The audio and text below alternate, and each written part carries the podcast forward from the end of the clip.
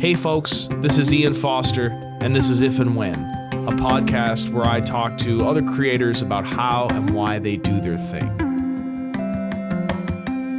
To start, I'm talking to colleagues, friends, and veterans of the arts community at home here in Newfoundland and Labrador, Canada. These are not so much traditional interviews as they're a chat over coffee or something a little stronger. So come sit in and have a listen. Hey, thanks for tuning in. If this is your first time, thanks for checking it out. If it's not, thanks for coming back. If it is your first time, go back and listen to part one, of course, first before you listen to this episode, part two of my conversation with Newfoundland poet Agnes Walsh. She's a super interesting lady. We talked for a very long time, and this is the second half of that conversation. I think we touched on some of my favorite parts of this in, in, in this part you're about to listen to. We get into not just uh, why we create, but also why we release. I think that they're different things. We, we dive into that because if you think about it, creating is something that you have to do. I think, at least for me.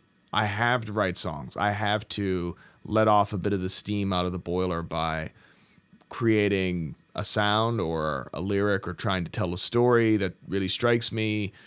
Many of you probably know me as a songwriter, but I've written short stories over the years. I've directed a few short films. I produce music for people, which I think that probably borders the most on something people think well that's that's part of a job that you do but it is very very creatively fulfilling to do to do that work and it all helps me just process uh, what i'm going through in this life and and what my purpose is to be here uh, and, and that's that's all cool but I, I did those things and the fulfilling part of doing those things often came in the making of those things and then there was something different that happened when I released them. I'm not saying it's not fulfilling to release something out into the world. Of course it is. And obviously nice to get a pat on the back if people like it. But I think it's an interesting question to ask why we do it. Is it as simple as we want to get paid? Is it something else? Is that part of the art? Are we trying to communicate what we're making with somebody else because that is fulfilling somehow? Obviously, egotistically, but maybe outside of the ego. I'm not sure. It's one of the big questions of this podcast, I guess. So Agnes and I get into that a bunch, and then we get into the Newfoundland identity. And there's some really interesting stuff in there, I think, about how we see ourselves. Certainly, questions I've had over the years about what a modern Newfoundlander is and where we fit with the past, trying to walk alongside it, not run away from it, not push back what do we do? I hope you enjoy this chat with Agnes Walsh. Here it is, part two. Obviously, you have an editor. How mm-hmm. does that work? What's that relationship for you like?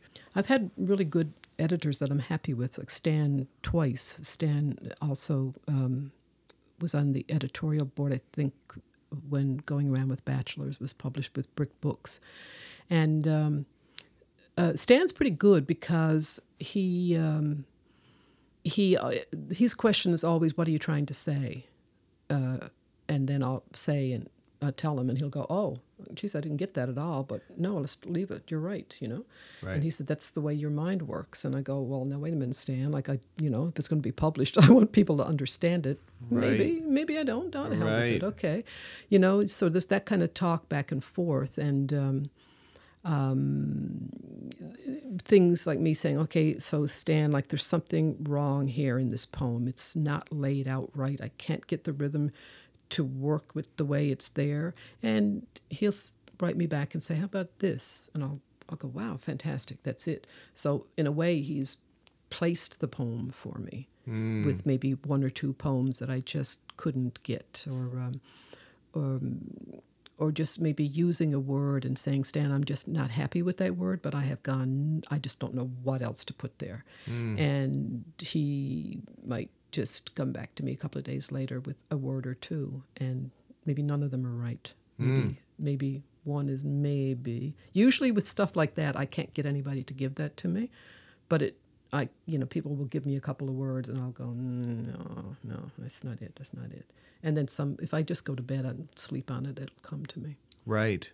The idea of, you know, it being a bit of a dialogue, like a really trusted dialogue, is is the best form of criticism because, again, relating it back to music, if someone says to you like, "I feel like there's an energy missing in this song," mm-hmm. you know, you're sort of like.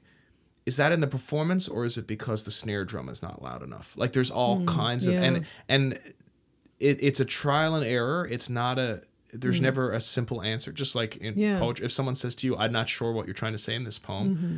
Are, are you like, "Well, I'll put in a footnote"? Like obviously that's not the answer. so No, so that's you right. have to try to figure. It's almost like posing questions to try to to come to a conclusion. You know? Yeah.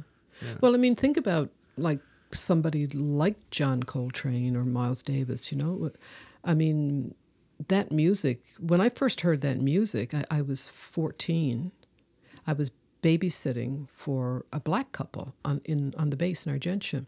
And they left, used to have all their albums, I remember, leaned up against the walls. And um, um, when I would put the kids to bed, I would just look and I'd go, I don't know, had no idea who anybody was. And I thought, I'm just going to start. I asked the, the father if I could play his albums, and he taught, he showed me how to play them carefully. And um, and I just I, I can still remember the first time I heard Miles Davis or, or John Coltrane or Sonny Rollins just going, I don't know what in the hell this is, but it did something to me. Like it, I, I could almost feel something happening in my brain, like that was going, okay, let's shift over. Now this is going to be another part of your brain that you, you know, just got to go with it, and maybe you can get it. And poetry is like poetry is like jazz to me in that way. Um, and and it was just you know I remember my mother saying on how you can listen to that stuff. It just sounds like elephants running through jungles and Yeah, stuff. And you know, it's like well, you know, like the Bitches Brew was my all-time oh, favorite. Okay, album, some you know? adventurous stuff. Oh, I Yeah. love that album. That's my my when I drive to the Cape Shore, two hour drive. I love putting that on. yeah, but um, but so I'm just imagining for some reason stopping in the Clarenville Tim Hortons and winding in the window and just bitches brew coming out and just the reaction of someone. yeah, yeah. It's like this is your driving music, you know? Oh yeah, that's best kind of driving music. I love it too, Yeah, but that's you know, and that like uh, for me, there's such a strong connection between jazz and poetry uh, because I don't, you know, I mean, I'm not, you know, Billie Holiday singing a song is is jazz, but somebody playing the way that those guys did, and that's my favorite time of jazz is is the 50s, 60s, 70s. You know, mm-hmm. I chased Miles Davis all over the states and never got to hear him once. That's one of my biggest regrets of living in America. that hmm. I never got to hear him live. He kept canceling out. I think that was the time when he was really heavy into dope, mm-hmm. and he kept canceling a lot. Hmm. But um, I don't know where. How did I get on that? I listen to jazz every night. Maybe that's how come I got onto it. well we're talking a little bit about like i said criticism and, and validation and i just i i here here's sort of a, a kind of a follow-up about about that so um I think most artists create for a generally similar reason. Uh, you know, the often answer is because they have to. There, There's an outlet that they they have to have.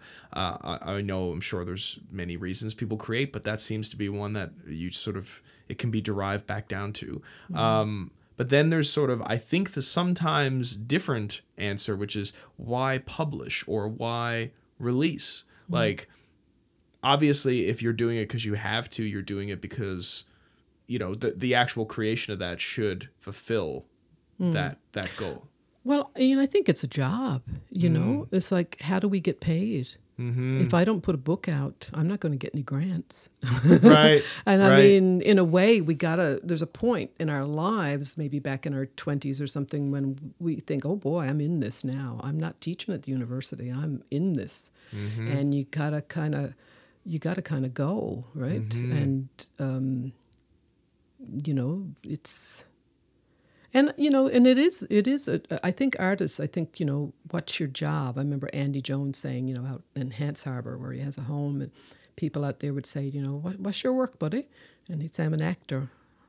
Well, yeah. What else do you do, though? you mm-hmm. know. And it's like I love saying when somebody asks me, "What do you do?" I'm a poet. It's like, whoa, what? Like in this day and age, to call yourself a poet. Right. I purposely don't say writer. I love saying poet Right. because it throws people off. Oh, well, they think, oh, yeah, you write nice poems and stuff. No, no, no. I'm a published poet. I'm a poet. Totally. I've thought actively about this because my my dad is a model maker. That's his professional Oh. ho- hob, or well, is his hobby as well as his job that he worked at the university for. He's retired now, but he for Uh-huh. thirty years he worked as a model maker. And I've joked to people that. Uh, I do a very different thing than my father, but it's similar. I work in Mm-hmm. a job that will immediately have follow up questions when people ask me what Yeah. it is. Like if I say I'm a musician, there will never be a similar there will never be two responses that are the same to that. No. it'll either it could be reverence it could be a laugh it could be anything in between Yeah. right? And it will always be like completely culled from people's uh, hilariously different contexts of what that means. It'd be like whoa i've got a buddy who plays guitar Mm-hmm. Yeah, too right? Yeah, or like oh you play down in the clubs. And it might not be any of those things or it might be like you Mm-hmm. Yeah. know whatever. And and the same with my dad like he he what he did was essentially lots of things. You know, he he built everything from you know a clock for the president's desk to uh, a model to test on the wave tank before they send it out to Hibernia of a ship. Mm-hmm. You know, and everything in between. It was one of those jobs. It's a lot of explaining. He'd yeah, a it, lot yeah. of explaining before, and and it always I I find hilariously yields the the same response where by the end people are sort of like they look like they they wish they hadn't asked a little bit, like they're a little bit like oh okay, I think I sort of get it. Mm-hmm. Yeah. Couldn't you have just said dentist or whatever? Yeah, that's right. Couldn't you made something up? sometimes you almost want to because you're like, I don't know if I want to get into this for five minutes when someone just asked me. Uh, uh, Mm-hmm. basically, they were making small talk, you know. And, Yeah, Well, can I ask you something? sure. Like when you were young and like didn't did you find that when you realized that music you that you maybe would like to make music your life, didn't you did you find a, a nice freedom in that? Uh, I did. Uh, I was my my arc was that I have a degree in English from the university, and I worked uh, at the Muse as the arts editor, and did some freelance for the Telegram and CBC and a few things in that those years of university. And in my final year, I was getting ready to apply to journalism school. Like that was the route that I was sort of on, and looking back now, I, I think I was smart enough to realize that luckily that year as well was that I basically all I would always give away all of the stories that weren't like interviewing musicians to the other writers like but eh, even as the hmm. editor who could just give away all the stories because you know the, that was the mm-hmm. job. I would always be like no i think i'm gonna i think i'm gonna do my job plus hmm. do this interview this week. Or like i do an english course and it would be you know uh, literature from 1925 to 1950 and mm-hmm. i would be like i think i'm gonna eh, the, the teacher would be like you could do a paper on anything related to this period and mm-hmm. i'd be like i think my paper would be on the jazz age mm-hmm. you know? Whereas most people were writing about one of the books Yeah. you know? And i sort of came to the conclusion that everything in my life like i just wanted it to be about music. Even the journalism side of things i love communicating and talking to people but i kind of wanted to be on the other side of that that microphone you know i mm-hmm. wanted to be the person making stuff and mm-hmm. if i was going to talk to people it was going to be about making stuff i- mm-hmm. instead of just kind of reporting on something that that was made Yeah. and so that that Yeah. was the moment that Yeah. i sort of chose that that should happen Yeah. and yeah it was it was freeing and it was terrifying because i had been raised in with a sort of a group of friends and just that general community that thought but like what's your job though like how will you you know Mm-hmm. Yeah. how will you make money yeah. and right from the start i had to sort of figure Yeah. all that out for myself Well, and, and that's learn, it. you know? Sometimes I kick myself that I that I didn't go ahead and go for a master's and then end up teaching because I know I would have loved that and life would have been a hell of a lot easier for me financially Mm-hmm. um, instead of always having to hustle work, hustle, hustle, hustle, do this, do that, and and um, you know, I, I try to tell my kids, you know, like just you know go ahead and you know like th- there's no such thing as a useless university degree there, because you're you're learning as you're doing it. And and learning was always something I wanted to do from when I was really young. But um uh you know I think I mean I think artists you know I guess you know this is a common enough thing to say that we almost we don't really decide what we're doing. You know, like I think you you know we're really you definitely we have to be born that way. you know, I I, um, I remember too in my twenties when you know I was going through a lot of angst and and I thought, oh, I think I better go see a therapist. You know, I'm really fucked up, and uh, I, and I remember talking to this this medical this doctor, psychiatrist, and saying, I just don't know what to do because I feel like I can't even look at that snow falling without feeling intensely like I have to write about it. Mm. And he just said, Agnes, you're really driving yourself crazy. Like, you've got to stop this. And I never thought he would say that. I never thought anyone would say, and then and I said, and, do what? Mm. and then I went, okay, I, have answered my own question. I said, thank you very much. Here's $500. I'm out of here. and I went, just stop getting so uptight about it. Just do it. Mm. I, I've joked that it's about it's the same concept as uh, bitching about your age to someone. Mm. So the only people who will ever understand you bitching about your age are people exactly your age. Exactly. People one year older are like, "Shut up," and people yeah. one year younger are like, "Oh yeah, I don't mm. want to be that." And yeah. so like you you know? know? and it's the same yeah. in the arts. Like if you uh, you know if I was complaining to a musician who doesn't have some of the opportunities I've had they're just going to be like, "Really, dude, you're complaining about this?" Yeah. And then yeah. the people at another stage would be like, "Yeah, that's tough." That's right. And so you're yeah. sort of lonely. You feel yeah. like you don't have the exact relation of, you know, you're, you you want that misery loves company, but you you, you yeah, it's just trying yeah. to trying to find trying to to understand your place as an artist and and that it's okay to be where you are and trying to make it mm. work. That's yeah. a challenge for a lot of artists. I think we yeah. spend way too much time thinking about that as professional artists compared to what we did when we started, which was just trying to make stuff and be happy that we made yeah, stuff. Yeah, that's you know? right. Exactly. I mean, I'm I'm staying afloat. You know, I'm not starving to death. I you know I can meet my bills. And uh, gee, uh, yeah, another great thing about being an artist. Like I was talking to somebody um, the other day, and he was saying like like how can how do you do it? How do you do it? And he said like why why did you stick with it? When it was so rough. And I said, well, because like I got sent to Portugal and did a tour with Pamela Morgan and Nita Best. I mean, it doesn't get any better than that in exactly. my book. Yeah. And that makes like, but he couldn't like ever because he's a he's a laborer. You know, he's a hands-on guy, and he just no when when I do something, I'm getting paid. He said, or I'm not doing it. right. Know? And he said, like, I can't believe you're doing all this shit and you're not getting paid for it. And I said, I well, like.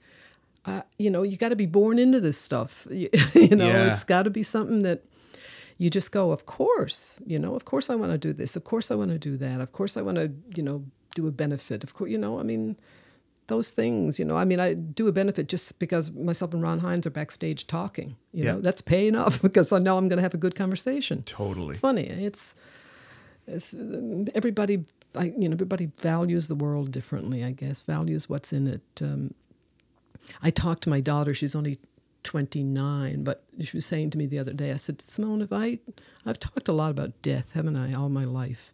And she said, Yeah, um, you talk about death a lot, but she said, I've never met you, met anyone who loves life more than you. Right. And I thought, I got a, I got a poem in there, got a poem in there. I still got to figure it out. Uh, and it's true. Like you know, I'll go out of my way to see a sunset. I'll, I'll go out. Of, I'll freeze to death to look at the full moon. I, uh, I'll starve and buy carnations and you know right. beauty. I mean, I, I don't. I've never met an artist who doesn't like beauty. Totally. Even if that beauty, even if your sense of beauty might be ugly to me, mm-hmm. we can all go. Well, I get that. You know, like. Mm. Um, thank God that there's painters say that can make something very ugly because it'll show me something I've never seen before right. uh, where you know where maybe vulgarity can be like whoa, and then you go, oh, okay, you know, go into it. It's okay. Yeah. Um, and I, you know, I I can't. I the contributions of artists.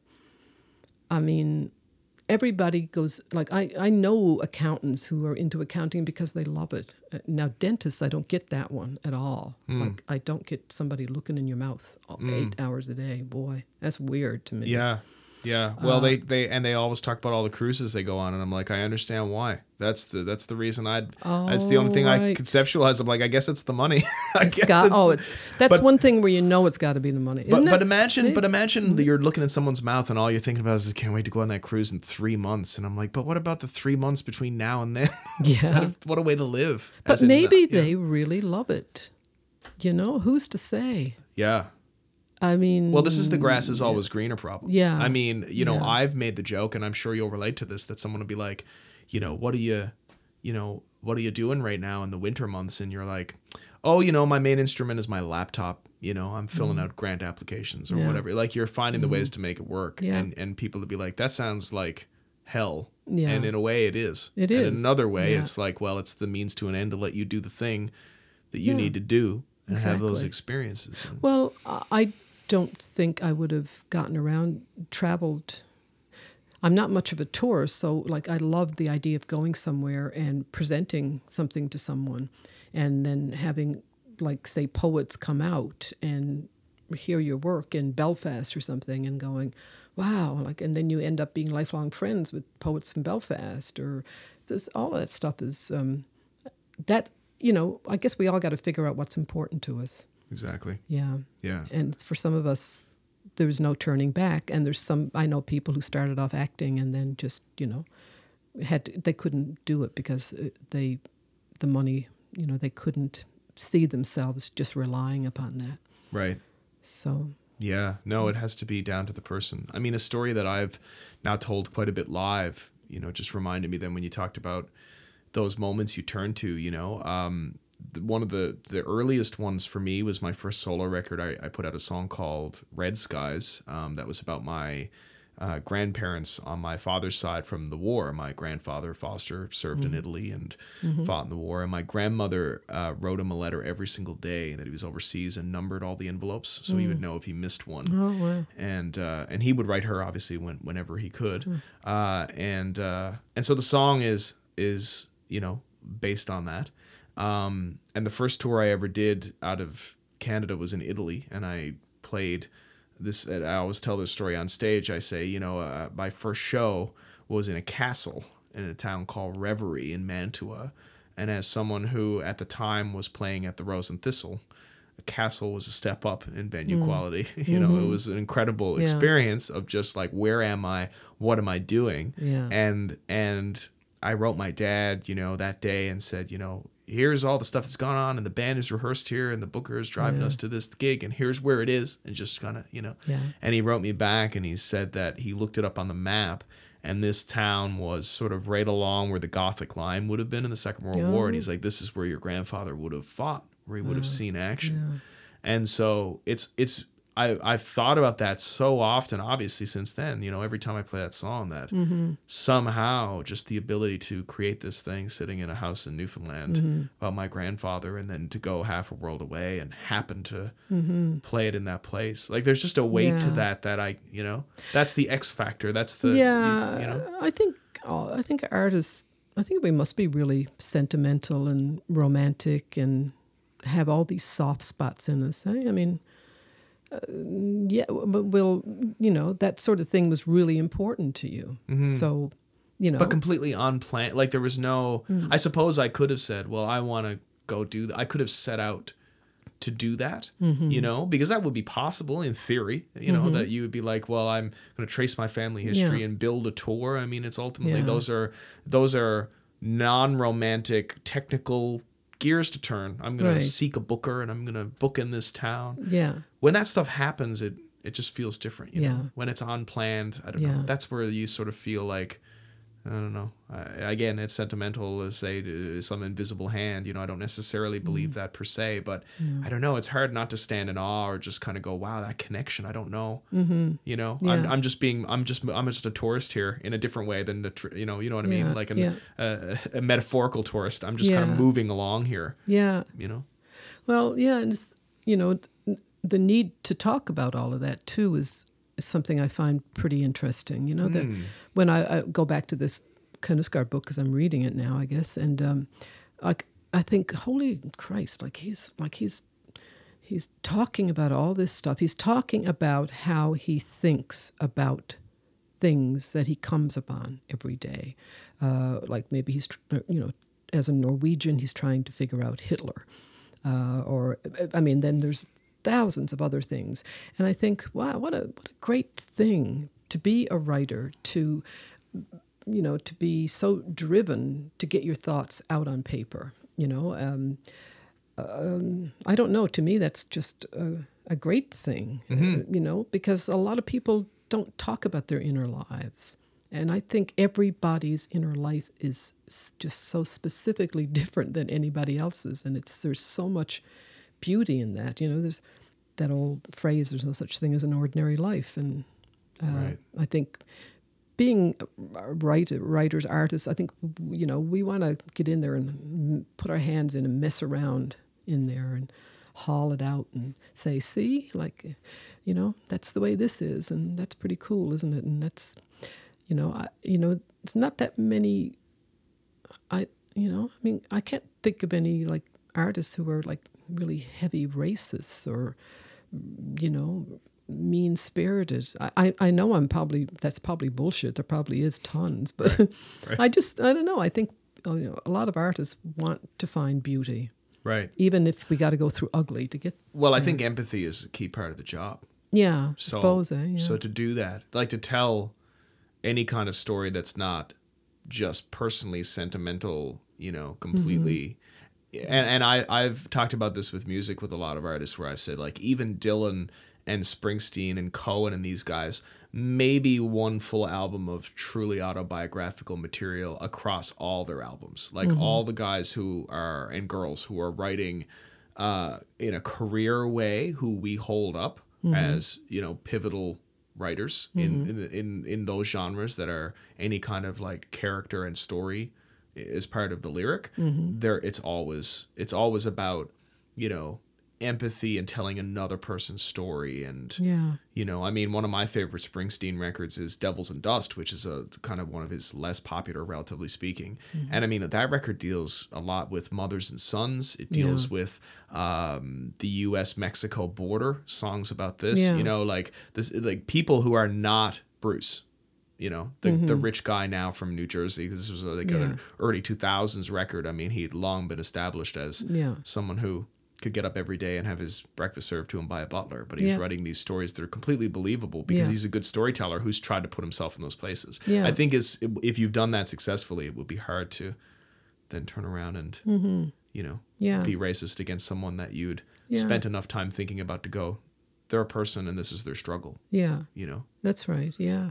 And I suppose that's what, you know, is inside of us that needs to get out. You know, I mean, we all don't have to have troubled childhoods or anything like that, but maybe we see things in the world that we see as injustice, and then we go, well, I guess there's a lot of that out there, and so I'm going to keep in tune and look at that, and then you go, oh, I've got to talk about this, or I've got to write about it, I've got to sing about it. It's, you know, it's. I think it, it goes with the territory, I guess. Yeah, that dovetails nicely into something I was going to ask you about, which is um, that I guess it's been said that your writing deals with restoring dignity to Newfoundland that you felt like it should always have had. This was a version of a quote that I Oh, read. okay. I'm, I'm curious if you, first of all, agree with that or not. Restoring dignity. Hmm. I wonder, did I say that? it was, I believe it was uh, in a bio on, I believe it might have been Stan Dragland who said that. Oh, okay. Because I think it was a heritage bio Oh, about okay. you and Right. and your writing uh you know related to the Percy James poem Right. you know Yeah, uh, yeah. that Okay. that and and dealing with I guess those subjects that we as Newfoundlanders have talked about a lot right the idea that we're our own country Mm-hmm. Yeah. that there's you know those, those kind of bigger Bigger ones, yeah. Yeah. Well, I, I, you know, I think that um, going back again uh, in time for myself, um, I, I, I had to, I guess, leave. Like when I left Newfoundland, in lots of ways, I couldn't get over that people spoke English differently. Like I loved the sound of the way New Yorkers talked and the ways people from Mississippi talked. And then when I came back home, I went, oh my God, like we talk different too, you know? And I never knew that for 16 years of my life. I didn't know that we talked different than anybody. right And um, I was lucky enough then to be on the Cape Shore, you know, about a half hour's drive from Placentia, where I, I bought a home. And I was there because of the rhythms of speech. I mean, the landscape is beautiful, but when I heard that rhythms of speech on the Cape Shore, it was like I it was I was tumbling into love, completely tumbling into love all the time, all the time, all the time. Still am. Went to visit somebody out there about a month ago, man I've known for years, and all of a sudden it was like, oh, I could live with you. I could, you know, he's he's married, he's perfectly happy. but but just to hear him talk and Right. and that's always been a big thing with me with Right. for writing. I you know, I, as a matter of fact, I think like you know maybe we all just say the same things over and over. You know, writers, um, and then I think I should really break away and I should try to do something different. But I keep coming back to those things. I keep coming back to uh, how Newfoundland is. Yeah, there's so much that really angers me. You know about. I think in a lot of ways we're we take a lot of crap, you know, lying down. And uh, and now that there's Facebook, we're all bitching about all the injustices. But you know, my mother, she remembers, you know, when they hauled the piano out of the colonial building and bet it up because they were starving, you know, and chasing after politicians with rocks. And you know, would we, any of us do that today? Uh, I don't know. It's We would post a link about it on Facebook. yeah, yeah, It, it's the as they use the term now, I guess virtue signaling, right? It's the idea that you would, in a, in an age of perpetual outrage, and and the idea that you could log into Twitter or Facebook and have a stream of people posting Yeah. anything of look Yeah. at this abused puppy to you know some major political story To that's going on. Nalcor, yeah, And, and stuff, inevitably, yeah. you're going to look at a picture of an abused puppy and go, "That makes me very upset and angry, Mm-hmm. and I don't want that to happen." Mm. But uh, then people go, they'll share the link and go, "This is horrible," and everyone will go, "Yeah, abused puppies, that is terrible." But then nothing Yeah. happened, you know. Like, Yeah. and and I- and I think obviously there are still amazing things going on there. I think there that you know it's not black and white. Obviously, like you know stuff that starts online has had real world implications in really positive ways in terms of certain kinds of protests and actual Yeah. social justice work getting done. Yeah. But I think that it's exhausting for the most part, Mm-hmm. and that for a lot of people it means sharing a link and sort of feeling like, Mm-hmm. well, I guess I did something. yeah. But we all can't fight for eleven causes a day. No, and I, you know, in my teens, my late teens, I mean, I, I marched uh, anti-Vietnam and, and civil rights and all of that, and I just did it because I felt it so strongly. But um, you know, another thing that kind of really pisses me off too about like Newfoundland culture now, you know, it's it's it's bought and sold. You know, it's um, I just I cringe when I go past the Newfoundland chocolate factory and see their little sayings on their you know on their chocolates or I don't even know because I don't eat I don't like their chocolate anyway but um but so it's like This you know- podcast is sponsored by the Shirt. No, I'm just kidding. oops. Go on. they're my neighbors too. I better be careful. They might start pounding chocolate at my house which I don't like. Oh I'm a chocolate snob. Um, but you know everything is it's like you know now it's a kitchen party. It's not a party in the kitchen you know? Uh, that wasn't even talked about. Just come into the house. And now it's a kitchen party. I would when i had my theater company i would never allow that kind of talk. I hated it. No we're not having a kitchen party. Right. that's no i'm not. I'm going to go out on a limb and assume you love the word Newfie. Just kidding. oh yeah that's my fave. Yes, that should be on those chocolate bars. Um, It may be. I it don't may I wouldn't doubt it. Yeah, no, I, I can't. I just I can't handle it. It I don't know why it bothers me so much, but I feel like it's all being commodified. And boy, I tell you, like the I out around the bay, you know, I, I hear people say, oh, you know, the townies, you know, and it's and and it's like, yeah, you know, I don't blame you for being pissed off at the attitude in St. John's, and you know, well, they've stolen it all. You know, it's almost like, you know, the way we could get with come from a ways or something. You know, it's uh, so I, I listen out around the bay and hear people say these things, and I think, yeah, it's um, we, you know, who are we anymore? you know? Um, I almost feel like you know being an American as opposed to a Newfoundlander because it's just so removed from me. Yeah. Yeah, I, I think there's some really interesting dialogue going on about this right now. I think um, I think Fogo Island is a really interesting um, uh, place w- related to some of this because, um, you know, it's an island where uh, the fishery disappeared. The island was struggling a lot. Obviously, Fogo Island Inn has happened. It does do a lot of good uh, for you know hiring locals, but there's a rub there. You know, there's the idea that you know you're selling a version of Fogo Island Yeah. to people that can be essentially thought of as a vacation package. Mm-hmm. But without that, that island Yeah. might have been depopulated by now if if Yeah. some of those things hadn't started to happen.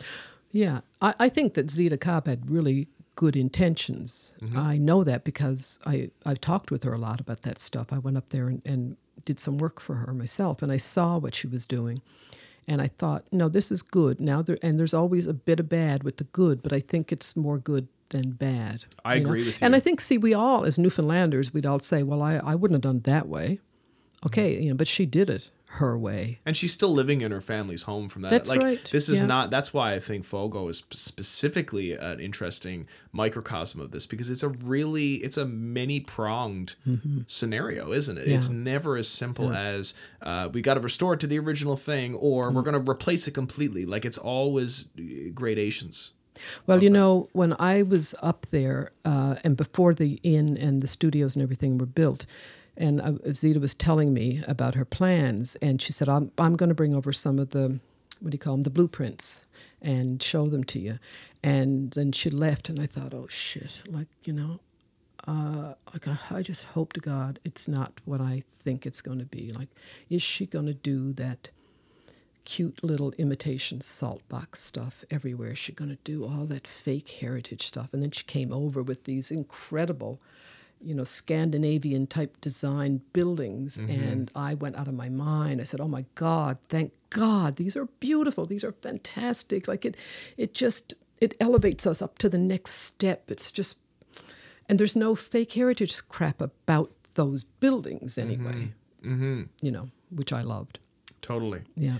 It's uh it's it's it's hard to it's hard to grow sometimes and not grow into that i think that's Yeah. that's the struggle we're we're facing as an island right now Yeah. um because you know it's uh, yeah i mean as as someone i have i have a song that's related to this that i play at shows called an open letter from the island and it's about years of touring and encountering uh those those anecdotes you know mm-hmm. like one i tell is about being in new brunswick and halfway through the show this woman shouted out ian you have a lovely voice and i said thank you and then she said i was expecting some toothless newfie singing eyes the buys that bills the Jesus, oh, buys but you're great you How know? do you? It's so. How do you not like throw a glass at them? well at the sh- you know then then you sort of you know how you you know you you you know as i say at the shows i always say my first thought was it's eyes that buys that build the boats you idiot we can't build other buys Yeah. Is- that's my newfoundland science fiction novel eyes Yeah. that buys that builds the buys about cloning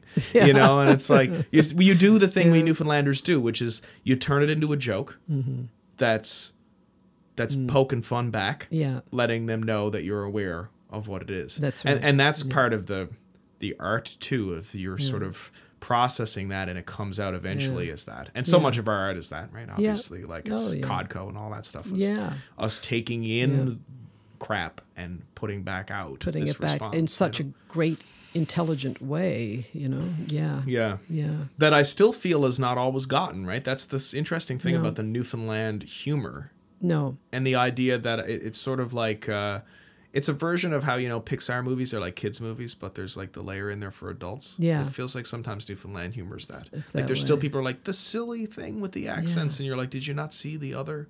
Exactly. Yeah. No. Well, of- when I had the the theater group on the Cape Shore, um, it- it it was all based on the oral history of the area, and I love doing that. Like I like I had a little sort of a mini folk opera. Actually, Pam Morgan was our musical director, and um, I just really made sure that none of that stuff was in there, you know. And because I thought, no, there's there's a lot of beauty here. That that's what I want to put, and there's a lot of darkness, and I want to put that forward also. You know? And but I I was I always tried to be really really careful because it's such a a thin line, you know. Oh, like uh, we thought we'd, you'd have a kitchen party afterwards, and we'd say, well, like you're welcome to have a drink if you'd like, but Right. you know, that's uh, we're not. I'm not presenting you anything. You know, this is it's actually serious theater. It's you know, it's it's we're not trying to get you in here and uh, get you to you know you either come to this or you don't. I really don't care. You know, it would be good for the company and good for grants and everything, but I, I you know I'm not. I, I don't want to you know be blowing your mind with how cute we are Right. because we're not. Right. You know, we're saucy fuckers. God. you know, I, I see the stuff that we're talking about and just trying not to, to name, I guess, specific names here, but that tourism with a capital T stuff in certain environments. And then I think of that whole other side of the art that is, you know, a book of poetry by you or, you know, uh, you know, uh, Christian Sparkes uh, film, you know, like th- there's this definitely this large contingent of Newfoundland art that is acknowledging the place but doing it in a in a really intelligent, Mm-hmm. What's the real Christian way. Sparkes? Uh, it's uh, Cast No Shadow, that film Oh, uh, with Joel Hynes and and Piercy. Hmm. Um, you know, and there, there's a bunch of other directors like Justin Simms who I think do similar kind of work. Mm-hmm. Yeah, where- what was that film, um, Crown and Anchor, too? yeah, yeah. Matt that- Wells. I, I thought that that's that's about the best film I've seen come out of Newfoundland. I actually haven't seen that film, but I know the people involved quite well. Do you? Yeah. Uh, I my myself and my daughter, because my daughter knew some people too, and she said, um, "Let's go see it," and I was just blown away. I thought this is great. Like you know, I, I, I don't I, I I can't think of a Newfoundland film that I have liked. Hmm. Talk to me about that. Why not? Well, I liked Faustus Bidgood. Right. But maybe I was prejudiced because you know I was of that time, and I no, I, I it's a crazy little film, really, but um, I don't know because the ones that I've seen are. Um, it, there's kind of there's there's this pseudo Newfoundland thing in it that I don't feel that they've been really raw enough. You know, like there's a I, there's a script that from one of my plays on the shore that about it's about a codependency in a family. And i thought i'm, I'm really going to see if i can get somebody to look at this because i think it's dark. It's dark but there's the, and the comedy that's in it is very black. It worked on the cape shore. It worked worked lots of people from st john's come out and saw it too. But um, I can't. Th- I just. I can't think. I don't. I actually don't go to Newfoundland movies anymore because I just. I always feel like I'm going to be really disappointed. Hmm. I don't fully disagree with you. I No. mean, certainly, I, I have seen some, like I said, that I think do a good job of acknowledging, because I think it's still important to acknowledge the place, and that that's a challenge too. Of like, you don't want to be disingenuous about trying to push that out completely as like a reaction. I mm-hmm. think to mm. To to Newfoundlandia. I mean, the place is striking visually, Yeah. you know, so it's Yeah. it's fine to acknowledge that. Yeah. But I I do think that. Um, you know, I think of similar places like some of the Irish films I've seen, or obviously tons of the English stuff, are able to acknowledge both big and small towns in those places Yeah. without it ever feeling like the global stereotype we might Yeah. hold about that place. That's right. and I think we're still maybe we're we're just in a learning stage of that. I think we are, and even the Irish are like some of the stuff that's come out of Ireland. I've gone, oh boys, you know, like come on, right. Do we have to have a fucking fist fight again? You know, Yeah.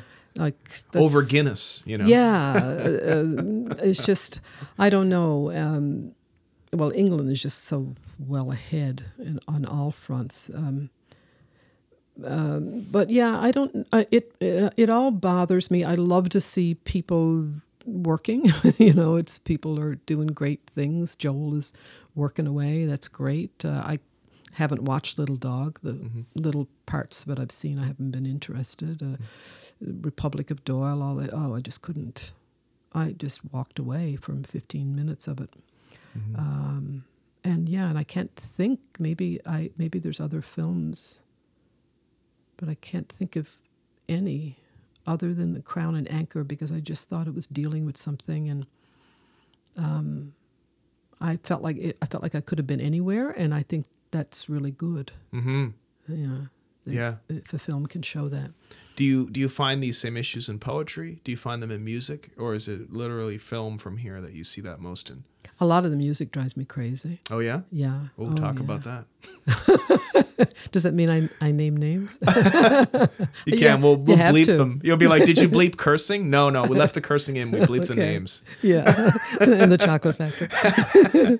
um, it's, you know, I've talked with Pam Morgan about this stuff a lot. You Yeah. know, it, um, to me, Pam just got it. You know, I mean, I, well, I before I moved back home, I went to Toronto for a year, and I heard about a group there. Figgy Duff was coming, so I went out and I heard them, and I said, "If this is going on back home, I'm going home." And they were big motivators for me to go back home. Sure. Uh, and they've never done a false, nothing false to me. Mm-hmm. You know, they, everything they've done is great. And then, and And I- from my understanding, it was before my time. They kind of suffered from that on the local scene. Like they Oh, could yeah. go on tour and have a different experience, but downtown. downtown and out around. Like I remember one time they played out in Placentia, and it was like, you know, I remember this one old man said to me, he said, "No," he said, "you can't dance to it." And I thought, I said, I can, I can dance to it. I said, come on up and dance with me, you know, and got up, got him up on the floor and all that. And I I understand how the old people didn't like it, but because it was rock and roll, it was rock and trad, you know, in there, and that was destroying their music, Right. you know, in a way.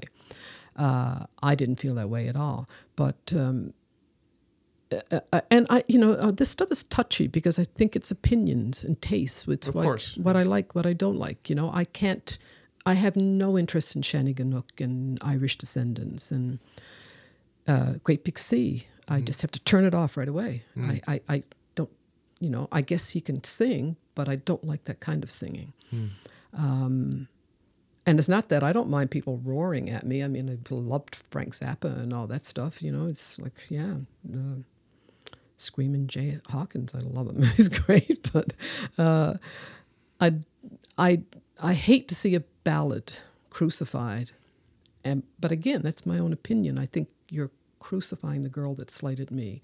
Don't do it that way. Um, uh, yeah, I just so it's it's kind of it's raw, raw, fake music to me. That's really opinionated, and I don't mean to hurt anybody's feelings who might be listening. this is this is a, uh, we're having we're talking about opinions. That's all. It's all good. I like I like these conversations. I find them interesting.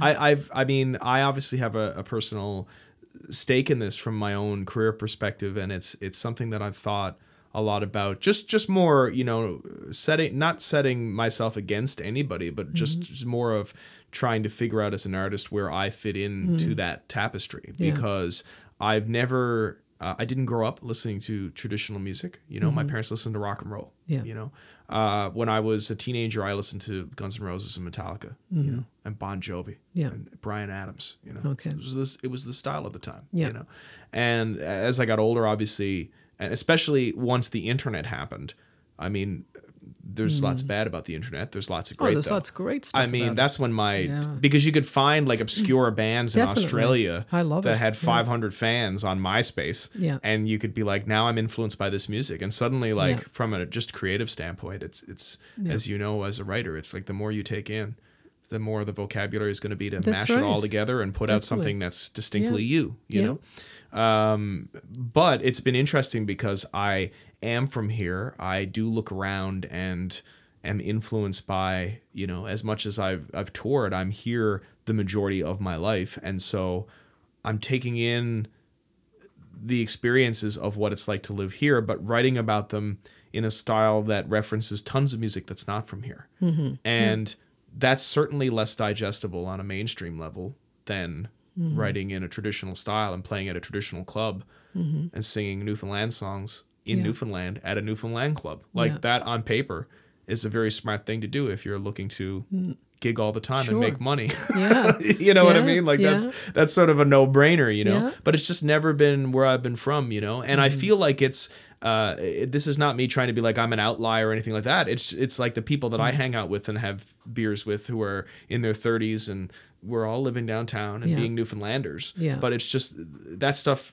the, the the broad things we're talking about, not specific bands playing anywhere, but that stuff feels like it doesn't necessarily concern us. Like we're just Mm. we're living a life that is what it is to be a Newfoundlander right now, Mm-hmm. Right, and I feel like that's listening to like British bands and Yeah. you know like synth pop stuff that's on the radio right now, and like Yeah. all kinds of Yeah. stuff that that uh, has nothing to do with our culture. But I think that it can.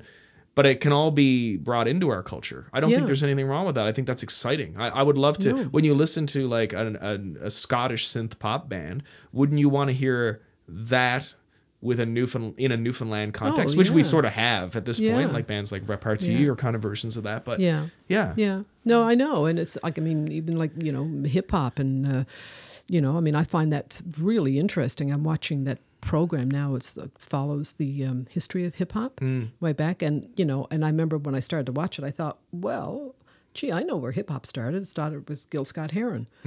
you know, I, I went to hear him one time and um, I'd never heard anything like that. And then all of a sudden, later on, it, uh, you know, this music evolves that way but um, yeah, it's like uh, you know, it's, it's so touchy because um, you know I've been in positions, you know, working with communities, and they're trying to get like summer festivals on the go, and they want to get the same old crowd, the same, and I think you know, get somebody else. So no, no, we can't do that. We won't make it. We won't draw in people, you know, and and a lot of times they're disappointed. I had that happen out in Arnold's Cove one time. I said I don't think you should do that, and they did it. And they the next day they said they played for half an hour, left the stage. They walked away with five thousand bucks.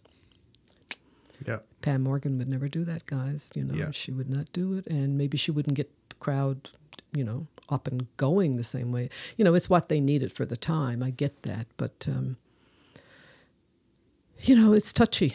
it's all. Yeah. It's very touchy, isn't it? it's a real it's a, it's a challenge. There's no doubt about it, and uh, um, I mean that stuff. You know, just uh, it evolves over time. I mean, I've gone to a lot of uh, kind of folk conferences and things over the last few years, and I, I- you know, and again, these are all giant discussions, but I find even folk music to be a really interesting term now. You know, we you Yeah. referenced hip hop. I kind of think that hip hop is is the new folk music. Yeah. You know, in Oh, terms of like yeah. if you think Yeah. back to Yeah. stuff we've already talked about, going to Greenwich Village Yeah. and seeing Bob Dylan play. Yeah. If you go to Greenwich Village now, you'll pay uh, an exorbitant cover Oh, to be yeah. in a bar that has a picture of Bob Dylan on the wall that says he was here one time. Yeah. Like that to me That's- is like that's the death knell of that thing. It- that's absolutely. not that thing continuing. Yeah, you know yeah. what I mean? Oh, definitely. Uh, and the Yeah. thing that's packing the clubs is not folk with a capital F. That is, you know, the No. fingerstyle storyteller stuff. As much as I love that music, it's Yeah. sort of it's uh, you know music of the people.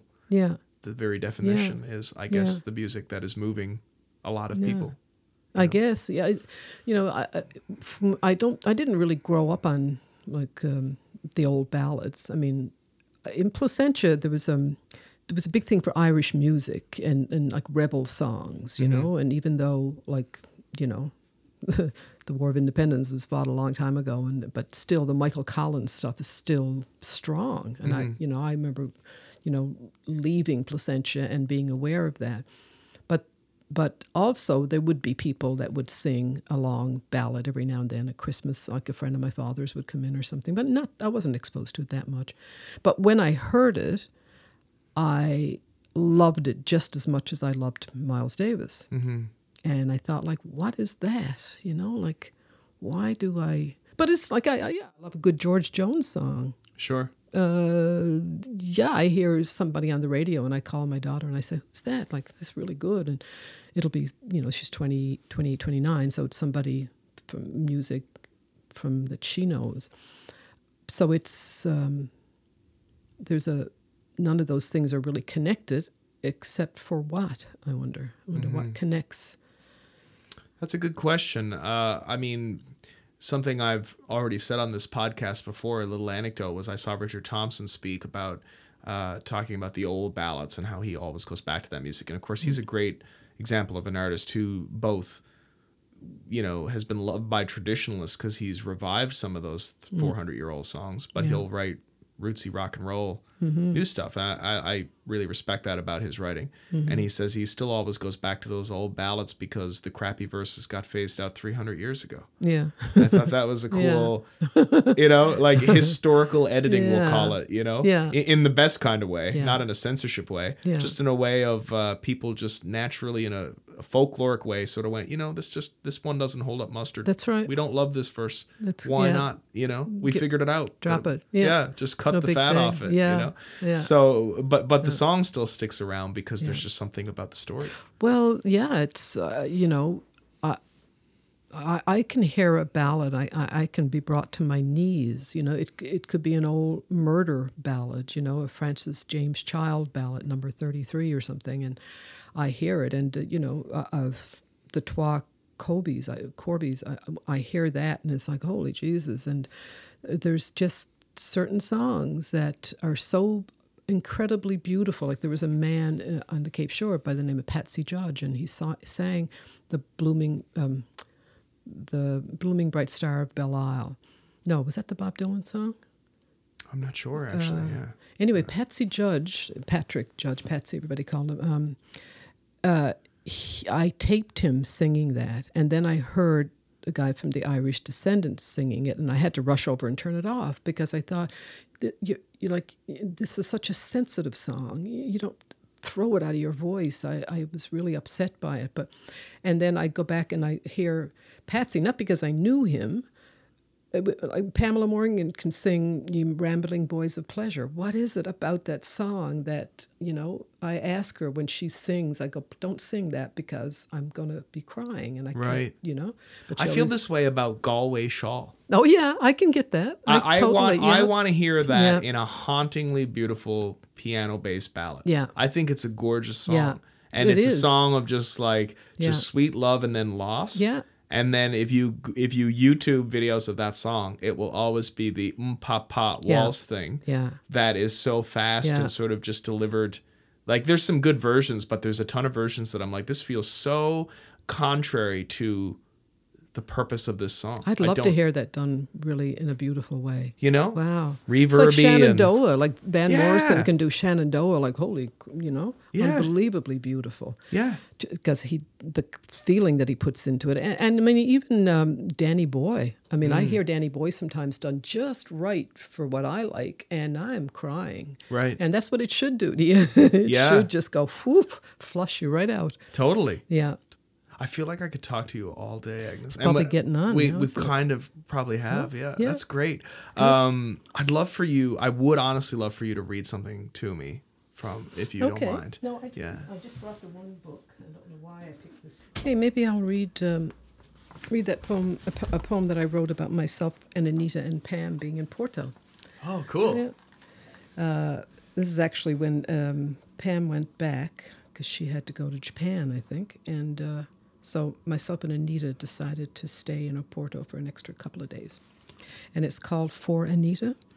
In the soft rain there on that balcony in Oporto, all of us were happy, happy with expectation. This beautiful country so open for us, so full of us already. Take me back to that beautiful country, oh my heart. You and me, Anita, at the table with the senora so severe, and the chicken and the perfumed white wine, the bread, the ghost white cheese. That was enough. That was us in an afternoon, a lifetime of history behind us, on the heels of ourselves. Knowing we trailed after ghosts, that they lay in vaults, like bottles of old port hauled up to the light. We sat, expecting nothing and anything, and the ghost spoke, because we cannot live unless they whisper, unless they shout and echo on the stone squares and bang into our hearts. It's sort of about the Portuguese, you know, being here and then being over there where they were and knowing 500 years of their history here. Yeah. Yeah, That's beautiful. thanks. Thanks, Agnes. No, you're welcome. It's a pleasure. I enjoyed it. And that's it. Wasn't she great? Thanks a lot for listening, folks.